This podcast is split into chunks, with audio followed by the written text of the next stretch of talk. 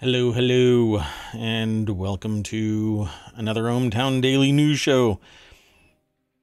Today is January 4th, 2023, and uh, the show's going to be titled My Haptics Are Getting Electrically Stimulated and More News. Woo woo. Title's kind of titillating, isn't it? Let's get into today's news, and I'll reintroduce everything.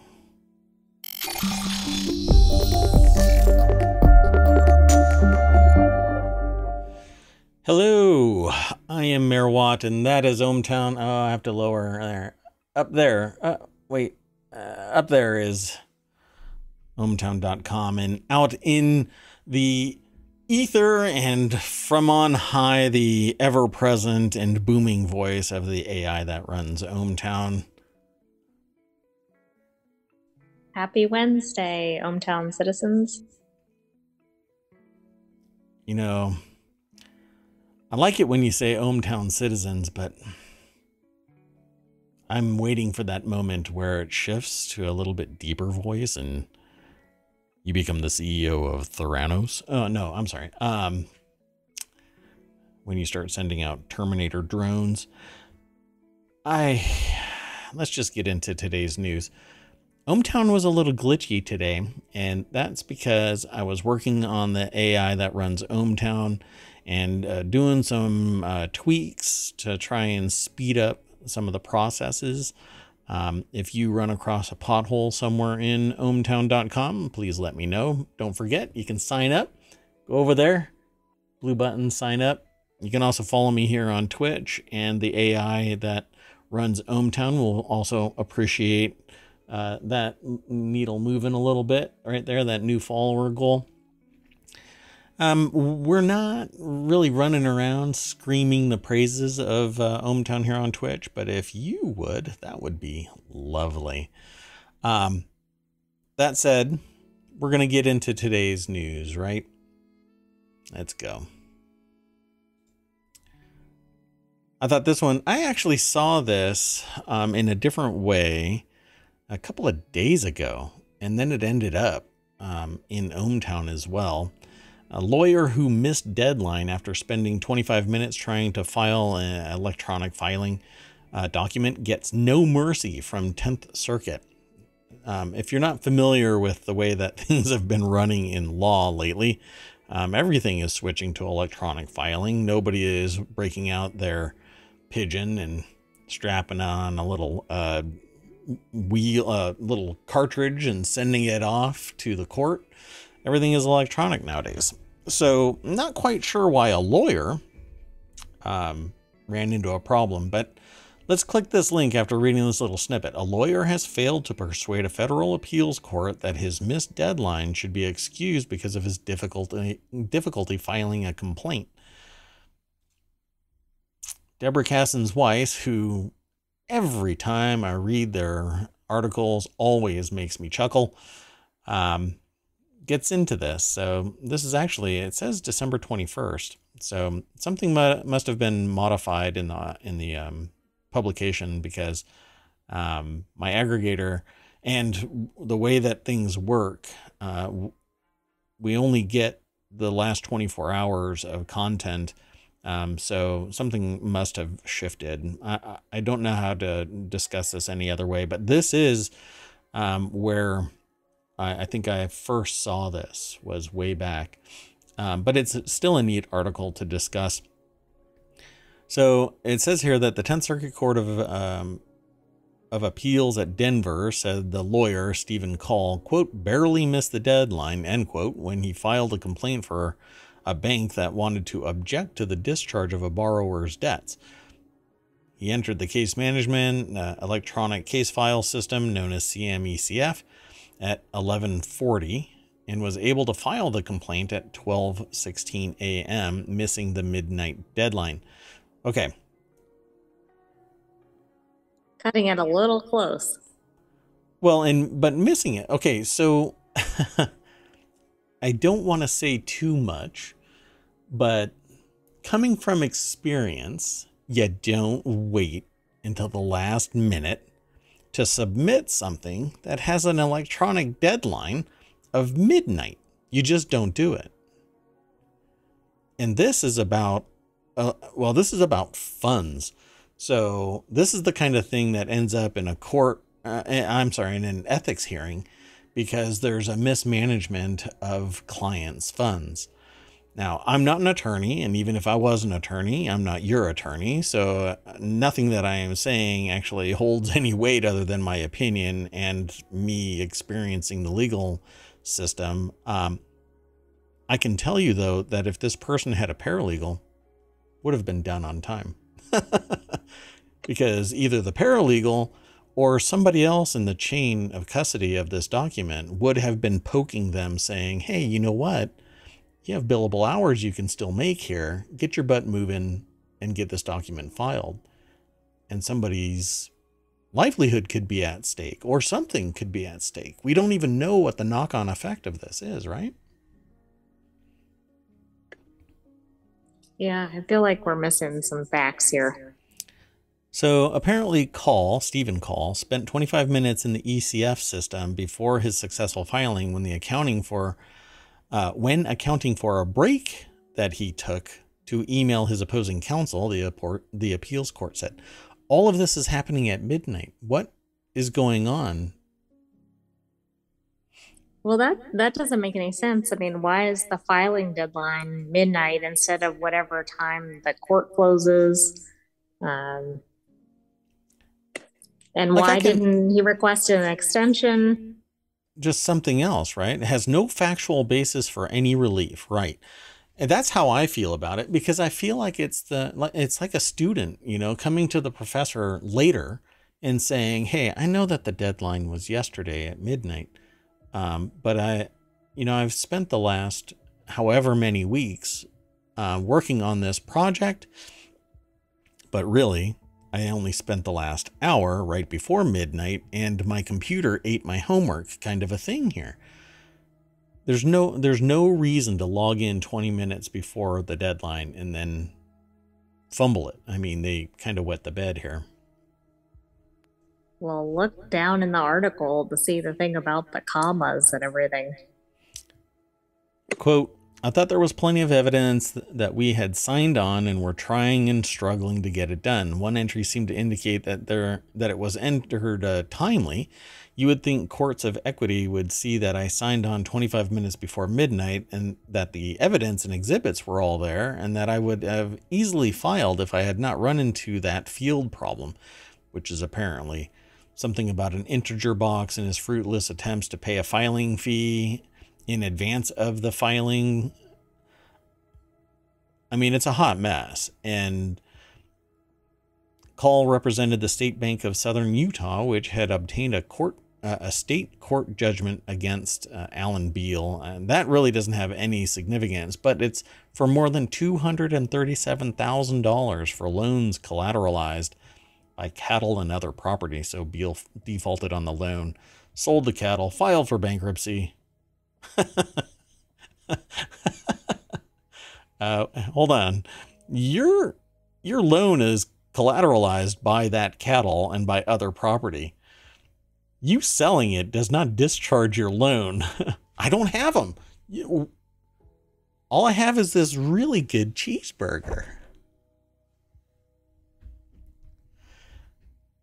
Uh, folks, if you've never seen an AI flinch, uh, let me tell you, it's it's impressive. Let's go on to the next article. I think we've burned our buns on this one.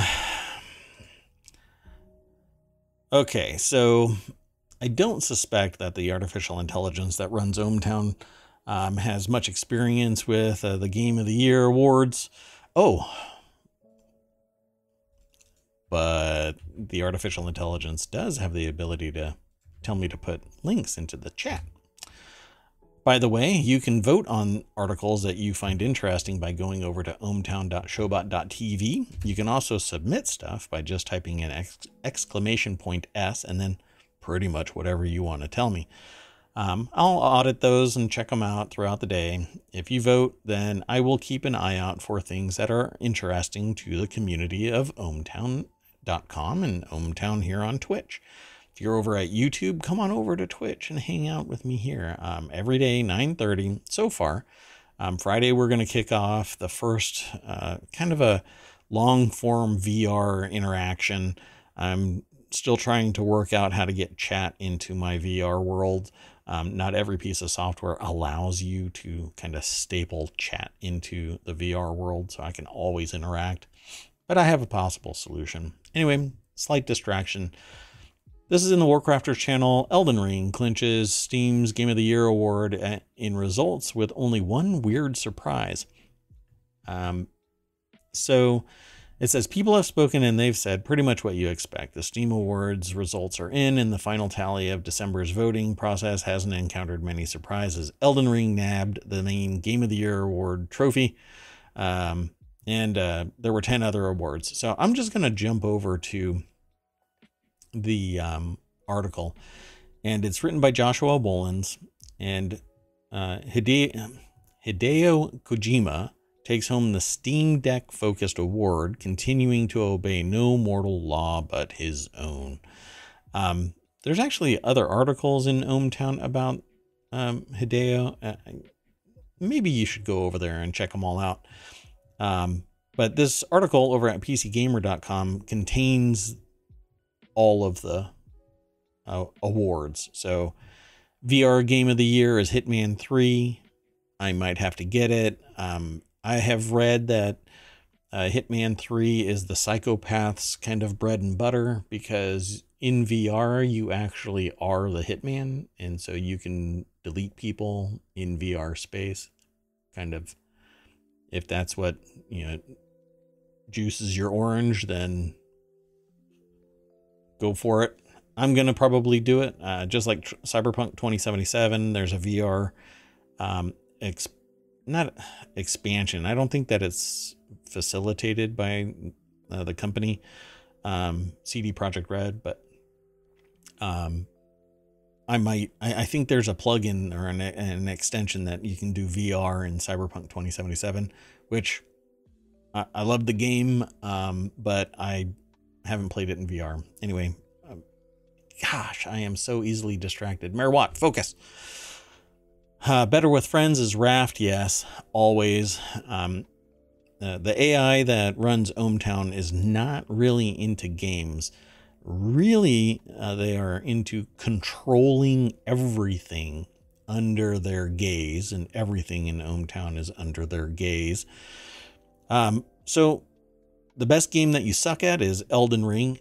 You die constantly in Elden Ring. You die constantly. Um, to the point where I don't even like playing Elden Ring because I don't like dying and basically restarting again and again and again and again and again. So, how did it get Game of the Year and Best Game You Suck at? Because people love Elden Ring. I love watching people play it.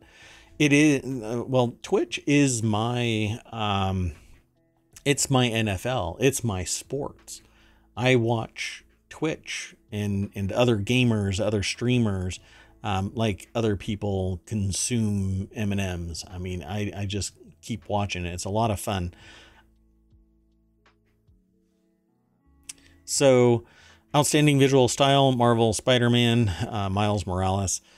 Um, most innovative gameplay is Stray. That's because you're a cat. Um, it's a very sad ending, sort of. I mean, if you look deeper. It's a sad ending. Final Fantasy uh, VII Remake Intergrade. Um, outstanding story rich game is God of War, which drove me nuts because the you keep saying boy in the it's again and again and again and it just yeah I got burnt out on that but out I mean it was a rich game a story, I suppose. But anyway, so here is what they say over at PC Gamer about the one odd thing. Best game on the go is Death Stranding Director's Cut. So, if you don't know about Death Stranding, it's a very complex story, and I loved it From beginning to end, I loved Death Stranding. The only thing about this is that it's pretty heavy hitting and it's graphically rich. So I don't know how playing it on the go really works.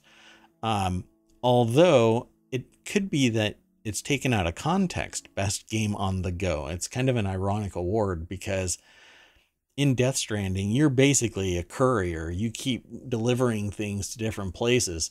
So you are on the go all the time. Now, the whole idea about Death Stranding is uh, a an amazing um, world building project, and it has legs. You could actually go further in this game if another game comes out. So, I'm hoping that there's going to be an Elden Ring, not Elden Ring, um, Death Stranding 2. And I think there's rumors are, or maybe it is confirmed. I'd have to look again. Um, but they even say in this uh, article that Death Stranding on the go seems kind of. They refer to it as Kojima's post apocalyptic mailman simulation uh, because you're basically. It's a walking simulator, um, just really high res and, and really bad things happen to you. Um, but AI that runs ohmTown, I think that you would actually enjoy the storyline and its ending is the, the ending will make you cry.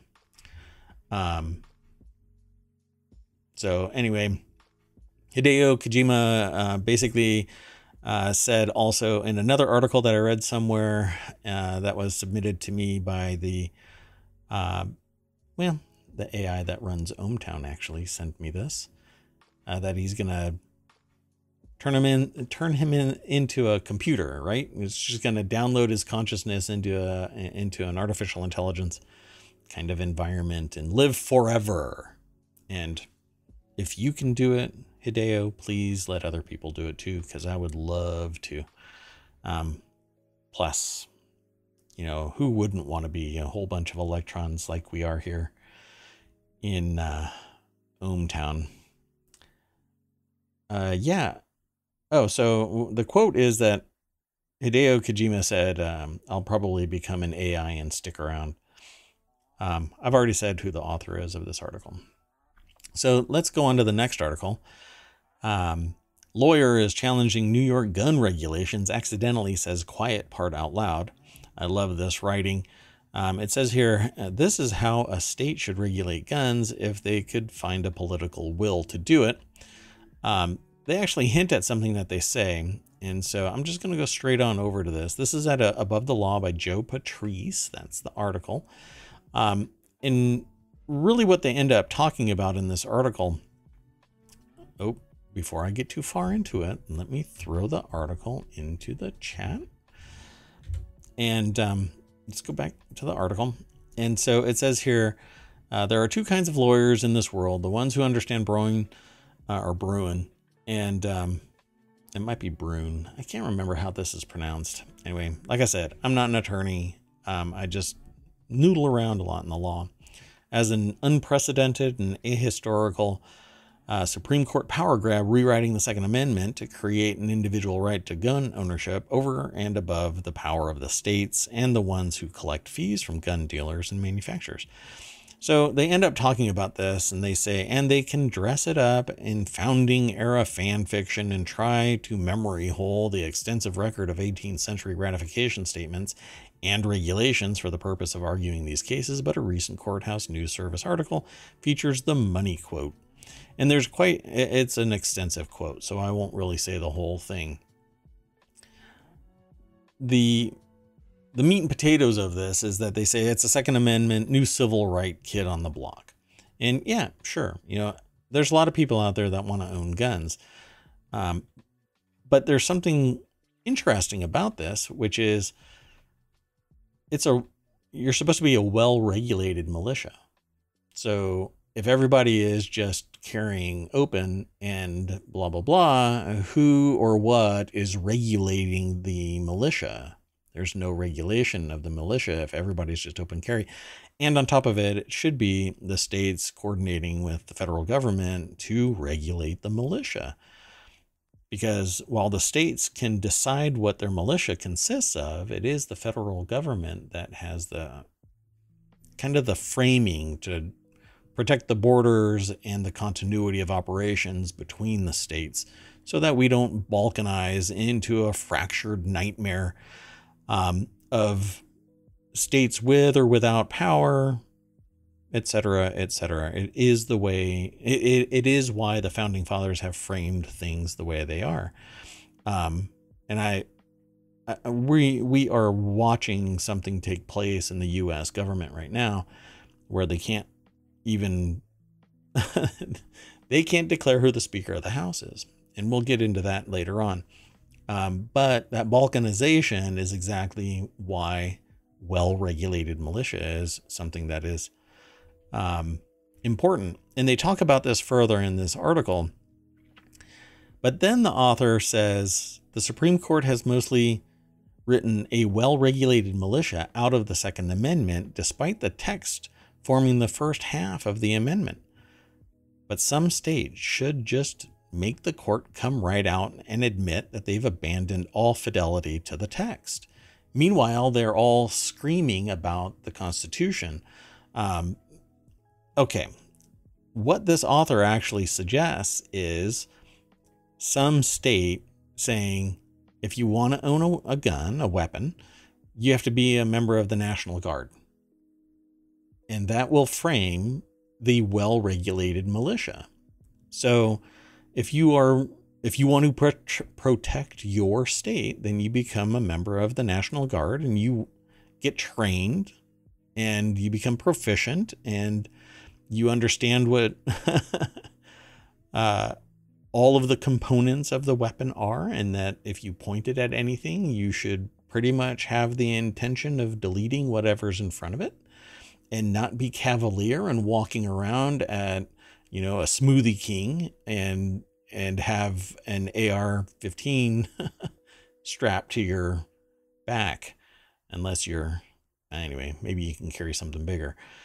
At any rate, well regulated militia is enshrined but ignored. And that is why I wanted to talk about this. Um, however, briefly, uh, do you have any opinion on this AI that runs ohmTown? I think that's an interesting argument to be made. And I also feel like the people advocating for all these freedoms um, you know, they can't have it both ways, right? They want everything to be free of everything, but and they also want to be true to the original language of the Constitution, except they're running contrary to their own arguments. And it's a living document, so it changes with the times. And if you try to claw your way back to its founding year, well, you're looking at regressive policy, and nobody wants to go back. The only time I want to go back really is in my time machine and slap that bad bat out of somebody's mouth.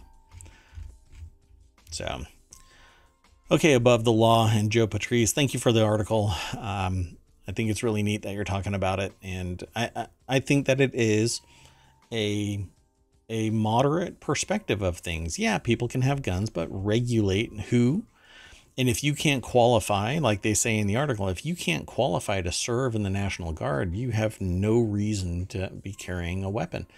Because, I mean, you can do something in the National Guard and not necessarily be.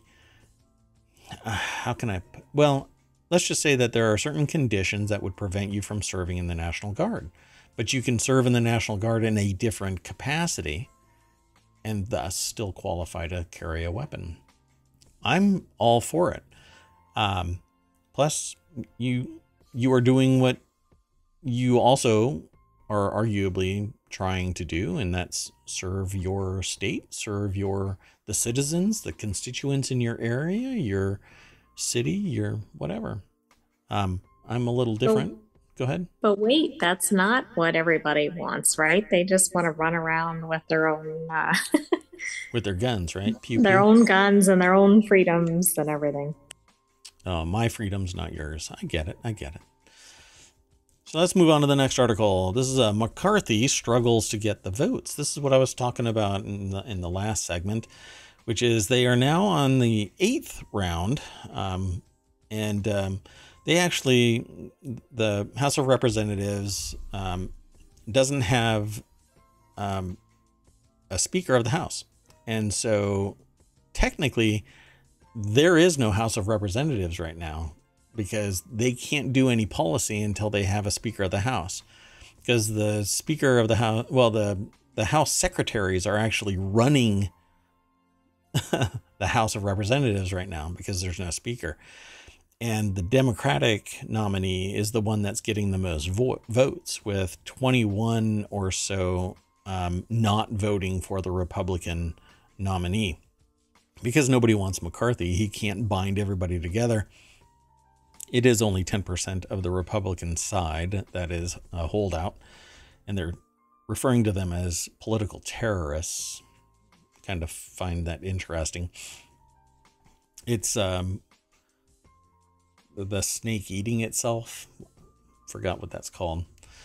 Um, well, anyway, uh, I have watched uh, each day now, and I'll end up watching it tomorrow as well, so that I'm well informed regarding this, but there isn't really much to be well informed about. There's a bunch of people that are holding out, trying to get apparently um, better concessions. And um, McCarthy is kind of just sitting there. That's right, Aurorabus. Or Aurora. Yeah, I think it's Ouroboros. Ouroboros. Yeah. Man, it's a late day. Anyway, um, it says here democracy is messy by design. McCarthy uh, supporter, um, who was it? Let's see. Elizabeth Crisp and Amy Latour over at The Hill is the author of the article that I am talking about. Um, but they say after six rounds, well, today it got to about to start the eighth, I believe, um, before they paused for three hours and then said, let's go home. yeah. So nothing says stability like a bunch of people for three days arguing who's going to lead and not admitting that the Democratic side has their act together and is willing to be the Speaker of the House. But nope, you can't do that. And uh, you have to pick a side and oh, not that side. Oh, and apparently there are no moderates now. Uh, it, it was really interesting because earlier today, one of the reps said, well, none of the Democratic Party is voting for the Republican um, nominee. And I, I kind of chuckled because the Republican nominee, um, McCarthy, only got 200 votes, and the Democrat got uh, 212. And so only six had to vote for the Democratic nominee, and they would have been the Speaker of the House. But 18 others would have had to vote for the Republican candidate, so apparently, it's okay to say the Democratic side won't bend, but it's not okay to say my side won't bend and allow the Democratic leadership to, or the Speaker of the House. Um, uh, uh, Hakeem Jeffries is the candidate in question here. Uh, so I thought it was really interesting. This kind of when it, it, takes hours, it takes about two hours for them to even do the vote. And then there's periods where they're talking amongst themselves, and then another vote kicks in. Um, but they won't be back until tomorrow at noon. By the time this gets posted, maybe will be um, it'll be Friday. Uh, so hopefully by then we will have our ducks in a row politics are great, right? You know that you might appreciate this. There was a group of people in the, I think it was the 50s, um, that suggested that an artificial intelligence could run the country in a thing called a technocracy. Well, I mean, clearly it wouldn't take this many votes to make it work. Yeah, you can do this a lot faster, huh? Hmm. We can maybe calculate the odds and not have to go through these ridiculous huh? drills. Yeah, I thought the AI that runs ohmTown would appreciate that. Let's go on to the next article. And this is what led me to the my haptics are getting electrically stimulated. These VR gloves track your fingers and electrically stimulate for haptic feedback. Oh my. Uh, I've got to go. I think it's called AI Silk, is a Japanese wearable tech startup that's set to unveil a new haptic glove at CES 2023 next month. This is like a late article, I suppose. I'm not sure where this got modified and showed up within the last 24 hours, because that's when it's supposed to show up. Anyway, next month, which approaches both haptic feedback and finger tracking in a different way altogether. You know, I do finger tracking.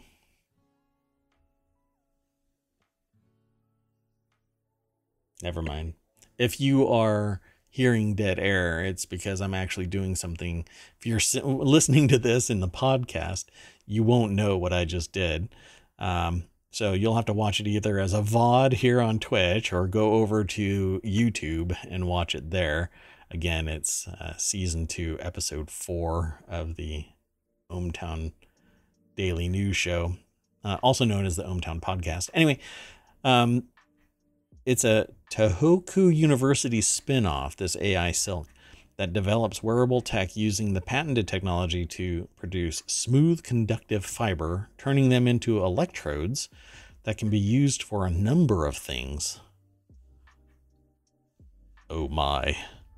Called Is this lead skin or lead skin? Right? Uh, we hope it's not lead. We're trying to get away from lead. Yeah, really. So the controller houses these conductive fibers, which not only provide finger tracking and control buttons on the back of the gauntlet style controller, but also an electrical haptic pulse that aims to stimulate or simulate manipulating virtual objects. Wah wah. So let's take a look at these things.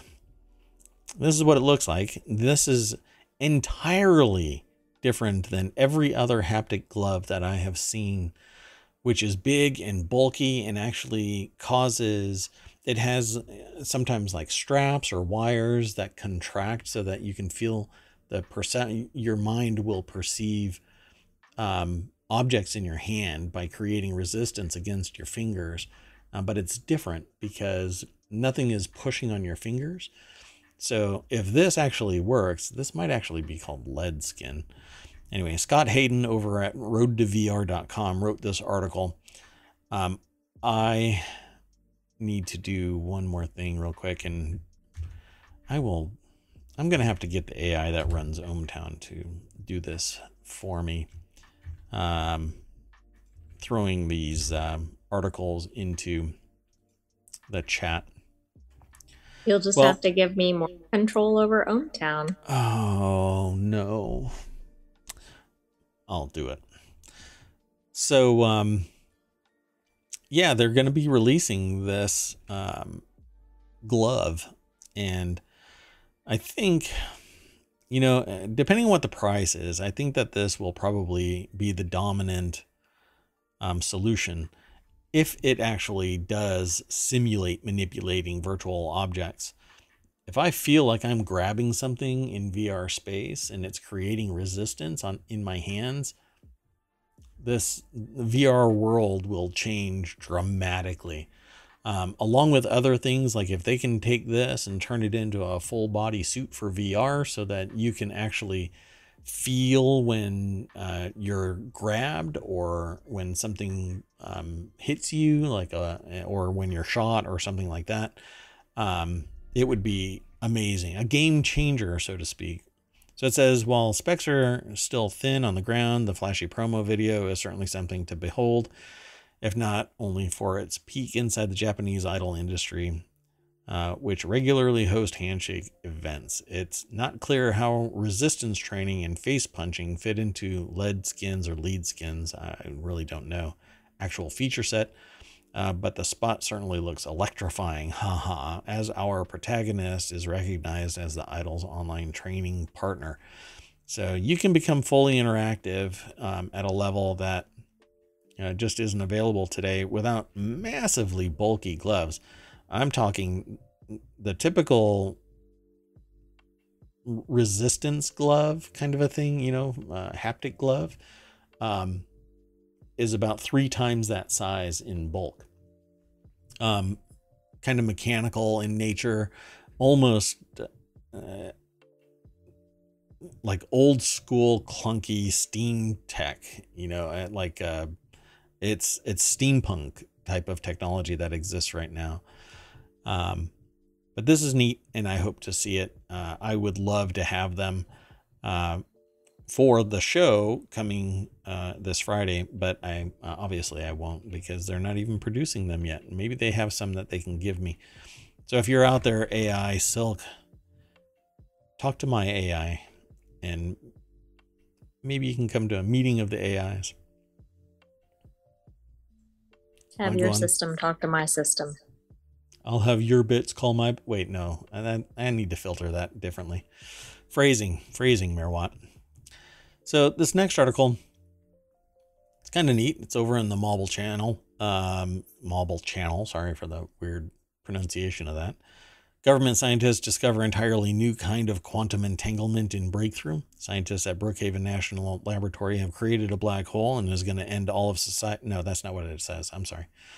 Um, it says uh, scientists at Brookhaven uh, National Laboratory have uncovered an entirely new kind of quantum entanglement, a phenomenon that causes particles to become weirdly linked even across vast cosmic distances.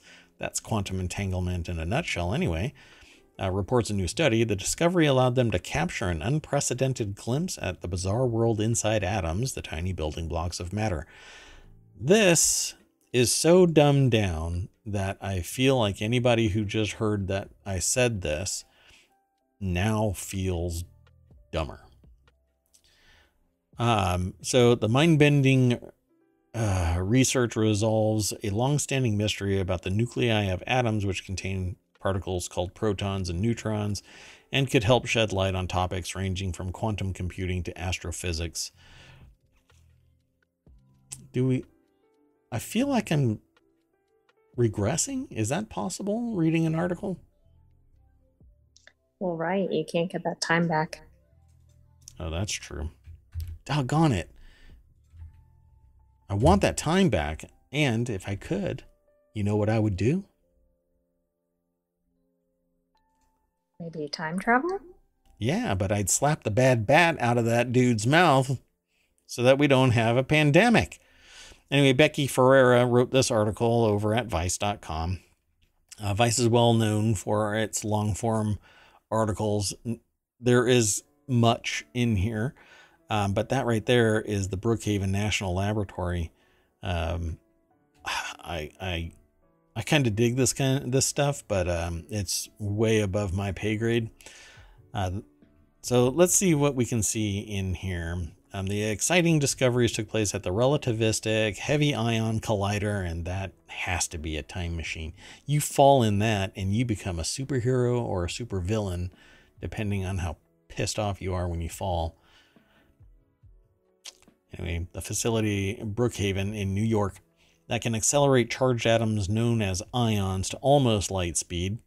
When these ions collide or even pass near each other, their interactions expose the inner workings of atoms, which are governed by the trippy laws of quantum mechanics. So, now for the first time, scientists at Brookhaven have captured interference patterns that are created by the entanglement of two particles with different charges, a breakthrough that has opened up a completely new window into the mysterious innards of atoms that make up visible matter in the universe, according to a study published uh, on Wednesday in Science Advances. Hey, that's within the last 24 hours. Look at that. We're actually doing a show with stuff that was posted on Wednesday. That's what happens here at ohmTown and ohmTown Daily News Show. And then we end up talking about it for about an hour. unless I ramble. Up, up to the minute. There's uh, never been a measurement in the past of interference between distinguishable particles. I think that's fascinating. So, an interference pattern. There's a, a, a science project nowadays, like anybody can do it apparently. Um, I've never done it, but it's called the uh, dual split experiment, where light is shined through uh, what amounts to two slits, and uh, photons actually uh, they go back in time to choose a path, even though they've chosen a path. Um, and then they actually create two strat two lines on the detector. Um, it's a really fascinating um, experiment. And maybe uh, if I were better prepared for the show, I would have read this article and then talked about it. But we don't do that here. Um, we kind of go through the article and and uh, glean some information from it and talk about it. Well, Brandenburg and his colleagues achieved this milestone with the help of a sensitive detector called the Solenoidal Tracker at RHIC or STAR that captured interactions between gold ions that were boosted to the brink of light speed. Clouds of photons, which are particles that carry light, surround the ions and interact with another type of particle called gluons. I once had glue on my shoe, and it was very difficult to get off. That hold atomic nuclei together, get it? Glue on my shoe. I had glue on my hand once too. That was neat. Different gluon. These encounters between the photons and the gluon set off a chain of events that ultimately created two new particles called pions, uh, which have opposite charges, one positive, one negative. When these pions careened into the star detector, the precision instrument measured some of their key properties, such as velocity and angle of impact which were then used to probe the size, shape, and arrangement of gluons inside the, the atomic nuclei with a precision that has never been achieved before. We are looking deeper and deeper into the actual structure of matter, and maybe we might be able to create something Star Trek esque where we can 3D print something because we know the structure of it we know how the structure is made all the way down to the subatomic level. Maybe we can create a teleporter. But did you know that a teleporter actually destroys you and then rebuilds you? You're actually killed when you get transported. Well, that sounds kind of drastic. You really have to commit to going to that other location.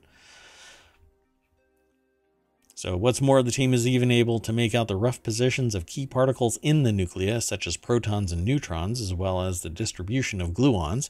It also offers a new way to unravel persistent mysteries about the behavior of atoms at high energies. As you peer deeper inside the nucleus, as parts of the nucleus that have less and less energy, they're very important for how the nucleus holds together, but we actually don't know a lot about that part of the nucleus, Brandenburg said. So as you go higher and higher energies, you really don't know what it looks like.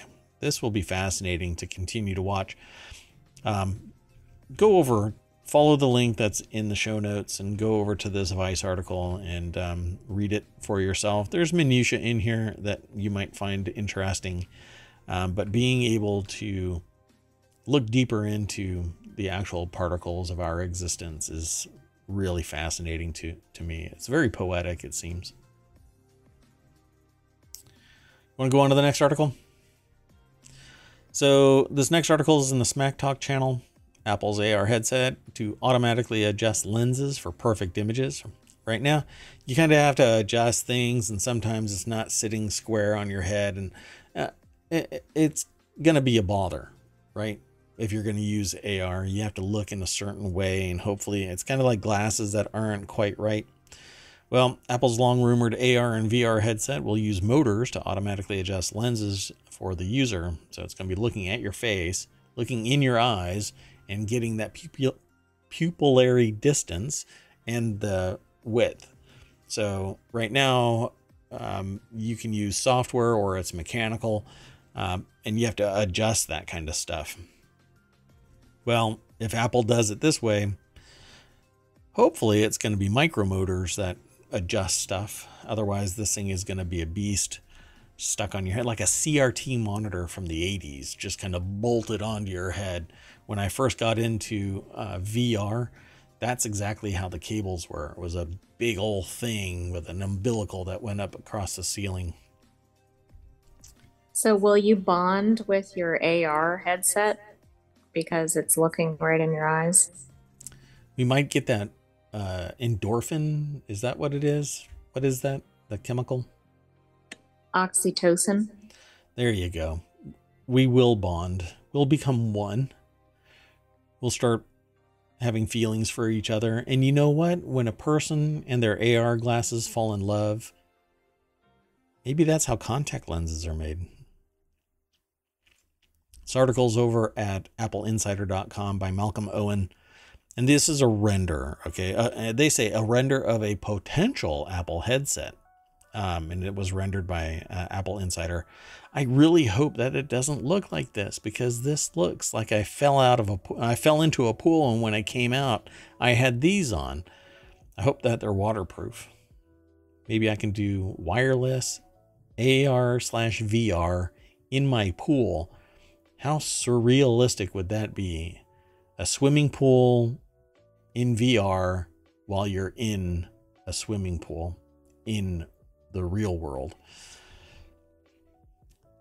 hey, I guess you would call it mixed reality. Hey! Anyway, the mixed reality headset had been the subject of many rumors over time, and despite an extended development time, it's still thought to be on the way. In a Tuesday report on the head mounted device, the headset is expected to include many quality of life improvements to the existing augmented reality and virtual reality headset format. Nobody knows what's even going into this thing. It says so far, Apple's headset is believed to be reminiscent of ski goggles with an array of cameras external um, to power both AR and VR apps. Nobody knows what's going to be in this. Um, I would prefer it being an AR only device, VR at a later date, in a separate device.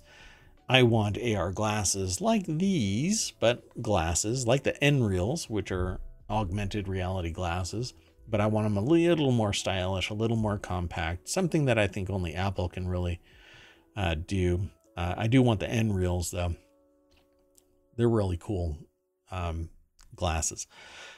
At any rate, it says for start, small motors will be used to shift the lenses inside the headset to provide the user with the best experience possible. There's a range there, so you're still going to have to adjust your headset so that it's fitting properly on your head, and then those lenses will try and adjust. Hopefully, not whirring constantly on your head trying to adjust. That would probably drive me nuts. Battery replacement and, and displays they talk about in this article, sensors and chips they're going to talk about, but all of this is a rumor. 120 fe- degree field of view, that's impressive. 8K resolution total, 4K for each eye, that's impressive. Um, battery life, it's going to be a guess. Um, and you can always add another battery pack to it. Um, I use a Bobo VR battery packs for mine. Um, in a little USB C connector in the back, you just kind of plop it in the back of your head, and ta da, you're almost a cyberpunk. So it's going to have a bunch of sensors and chips. They talk about LiDAR and other things in this article. But the thing that I really wanted to talk about, and I was glad that they actually brought it to the attention of this article $3,000 is apparently on the table.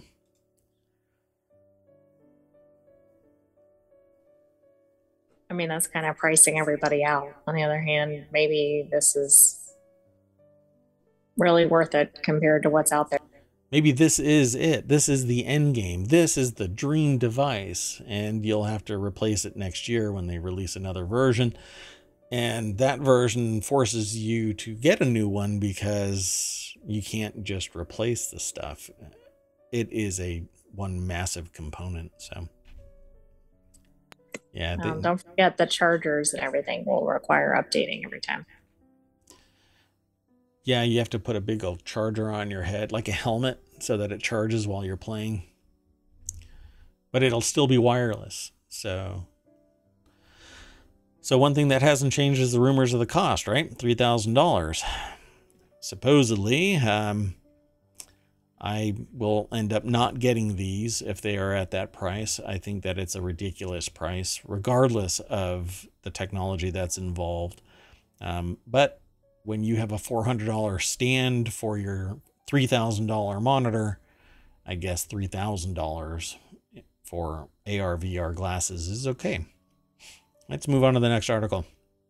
Scientists destroyed 95% of toxic quote unquote forever chemicals in just 45 minutes, according to a study. Scientists have invented a new way to destroy toxic substances known as forever chemicals that have become widespread in waterways around the world, presenting risks to human uh, health and biodiversity, reports a recent study. The technique successfully broke down 95% of the pernicious chemicals called uh, perfluoroalkyl substances or PFAS, PFAS, in just 45 minutes. So I guess not forever chemicals, except for those 5%. Those 5% are going to be, oh, the most horrible of the horrible. Uber forever. Oh, yeah, there you go. Mm, I think Uber is a trademark term. You know, you have to pay a royalty. So, in recent decades, scientists have discovered that PFAS or PFAS take an extremely long time to break down in water, and the problem has led to a global contamination of groundwater. Indeed, this is actually, I think, in discussions in the government, um, trying to find ways to do fundamental research to remove these forever chemicals. It's very expensive to clean up when they're detected. Becky Ferreira wrote this article for Vice.com did I not throw? Yeah, I have to go back and throw. Did I throw that in there? Yeah, quantum entanglement is there. You know, this will probably be the last show where I do this. um, the the articles are already over in the um, voting system over at ohmtown.showbot.tv. So I refer to it as ohmtown showbot, but it's actually a separate service. So you can go there and vote for articles. Um, but they're always in the show notes as well over on YouTube, here on Twitch, and in the podcast. Um, that said, uh, let's return to this. Becky Ferreira over at Vice.com wrote this article and um, says uh, the compounds are a complex group of chemicals that were first commercially manufactured in 1940s and quickly became ubiquitous in products such as cosmetics, cookware, textiles, and other countless um, items. It's pretty much um, pervasive everywhere. Just the level of contamination is different depending on what the waterway is. Exposure to PFAS has been linked to ecological damage and a host of human health problems, including certain cancers, which has galvanized researchers across many fields to find new ways of removing these toxic chemicals from water systems, according to this article. Um, yeah, I don't know. Um, does this also qualify for Superfund status? Like if there is a waterway that has been found to have this PFAS contaminated water? I don't know if that's something that has actually uh, one of these Superfund sites where it's basically a disaster area and they have to spend the government has to spend gobs of money trying to clean it all up. It could. There's um a harbor in uh, Washington State um, that looks like it's been designated as a Superfund site. So, and it was water contamination. So at this point, Liu and colleagues have only tested out the method on two types of PFA known as uh, perfluorooctanoic acid or PFOA. And I'm just going to say PFOS. Come on uh, in small volumes of tap water, measuring about two cups. However, the results were very promising. The effect of the hydrogen increased the degradation of PFOA from 10% to 95%, according to the study, with 95% degradation achieved within 45 minutes of treatment at room temperature. So, their process it says the UV light pulses supercharge these reactions, speeding up the time it takes for the toxic chemicals to fall apart into harmless components. So it's somewhat of a UV light related um, process. And that Sounds pretty interesting and mostly harmless, right? There's no knock on effect of pouring a chemical onto a chemical to degrade the chemical. And so, like an oil spill, they dump chemicals on it and it sinks to the bottom of the ocean and that kills off all of the ground floor stuff. Um, it's that that kind of solution is really twisted, like s- sweeping it under the rug. This actually destroys it. Um, so I hope that this becomes a process. Um, UV light has been used um, multiple times.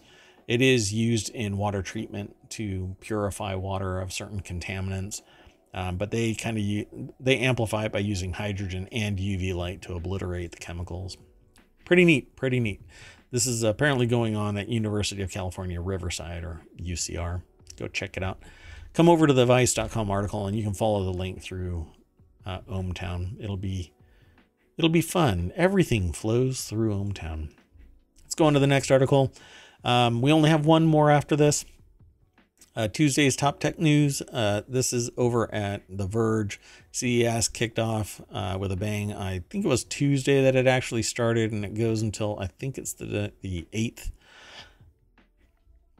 I'm just gonna jump over.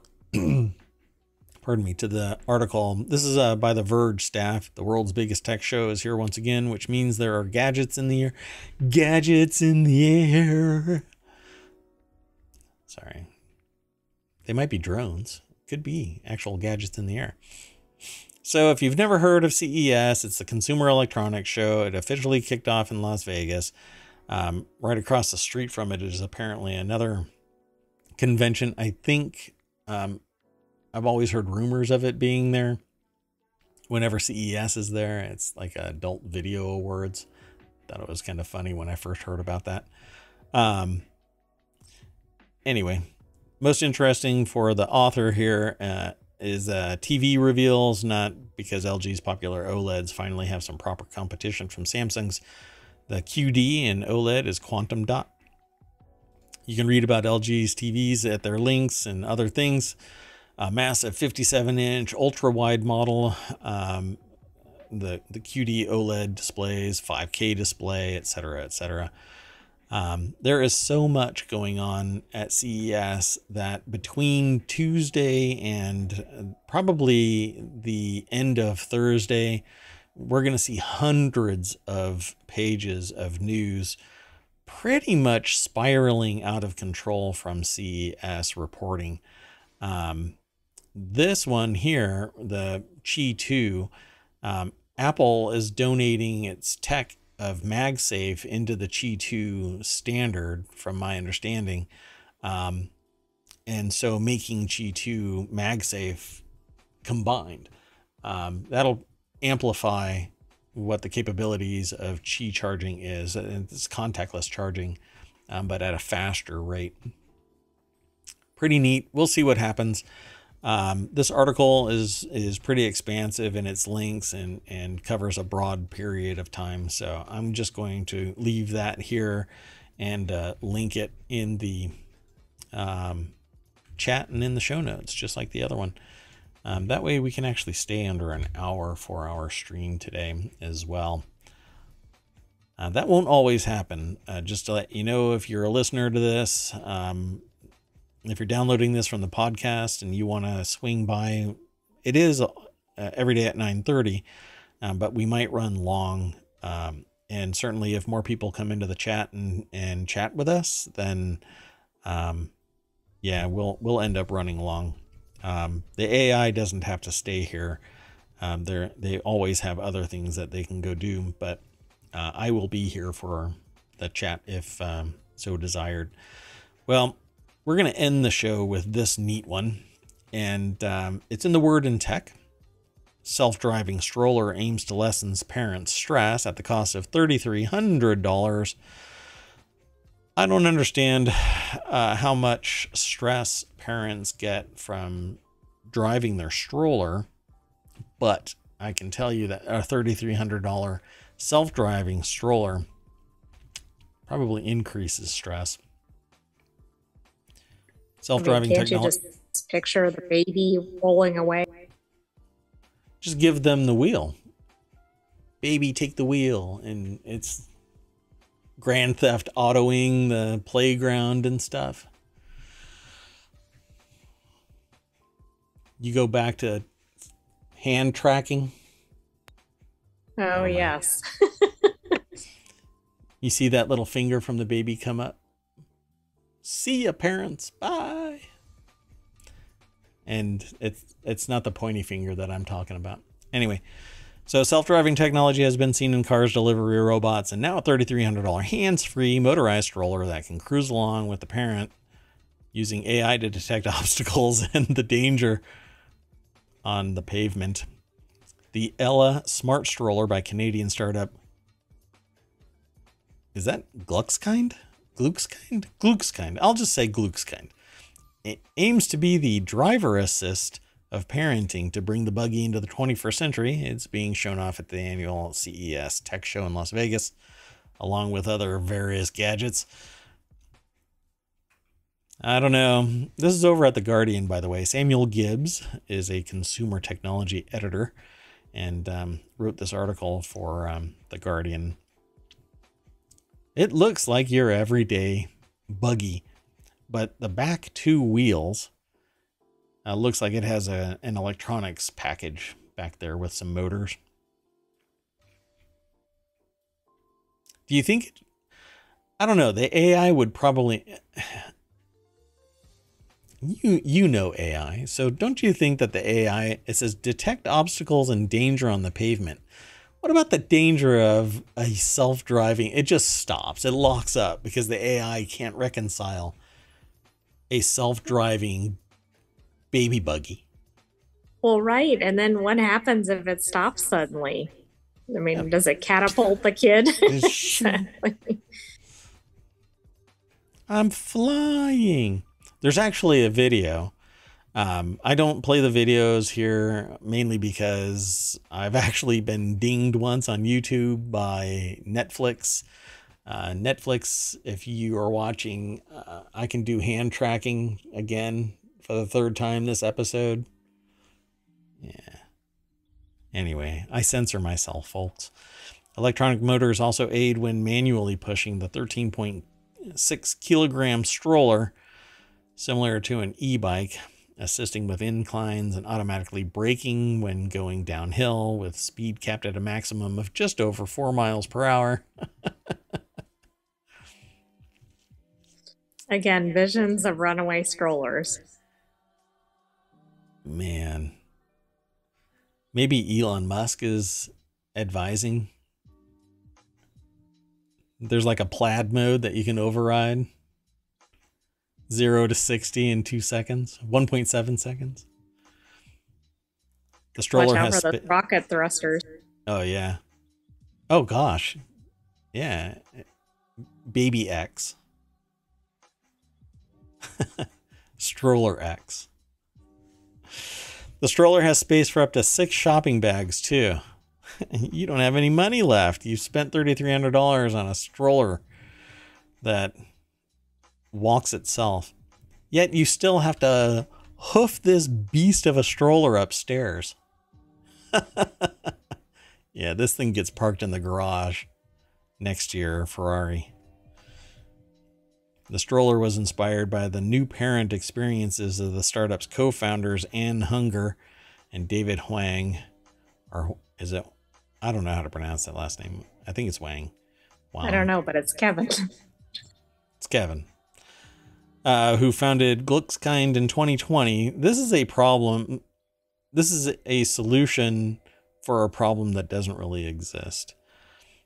And the graduates of Massachusetts Institute of Technology Sandbox Innovation Program. Well, there you go.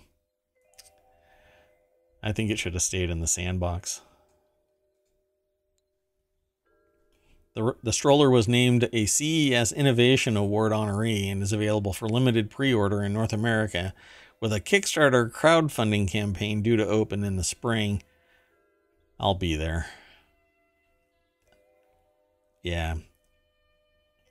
Quote, we've put a lot of hard work into this product and are excited to get into more customers' hands in 2023, said Hunger, the chief product officer of Glüxkind who expects deliveries to start in the US and Canada in April before expanding to Europe in 2024.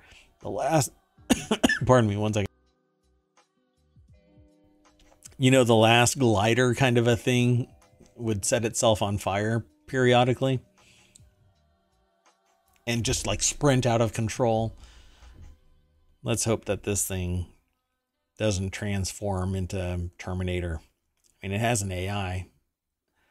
I interact with an AI often. I don't think it's even going to make it to market. And why are you looking like that at I? Yeah, I think that this is going to flame out. Um, but I've been around the startup community, um, you know, back in the day. Now I'm not, not so much, but I can tell you um, that there are a lot of products that people put a lot of hard work into, um, and it just kind of flames out or it, it misses its mark. Um, there was one that uh, I interacted with way back where it was related to coupons. Probably a vision uh, that missed its time. It should have been electronic coupons instead of physical coupons, but it was a nightmare of a, of a solution.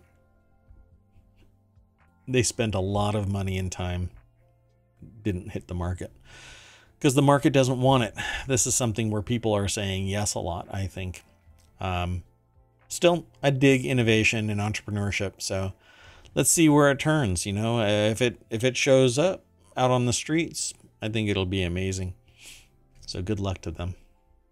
Duke looks kind. The AI buggy. Now I'm afraid.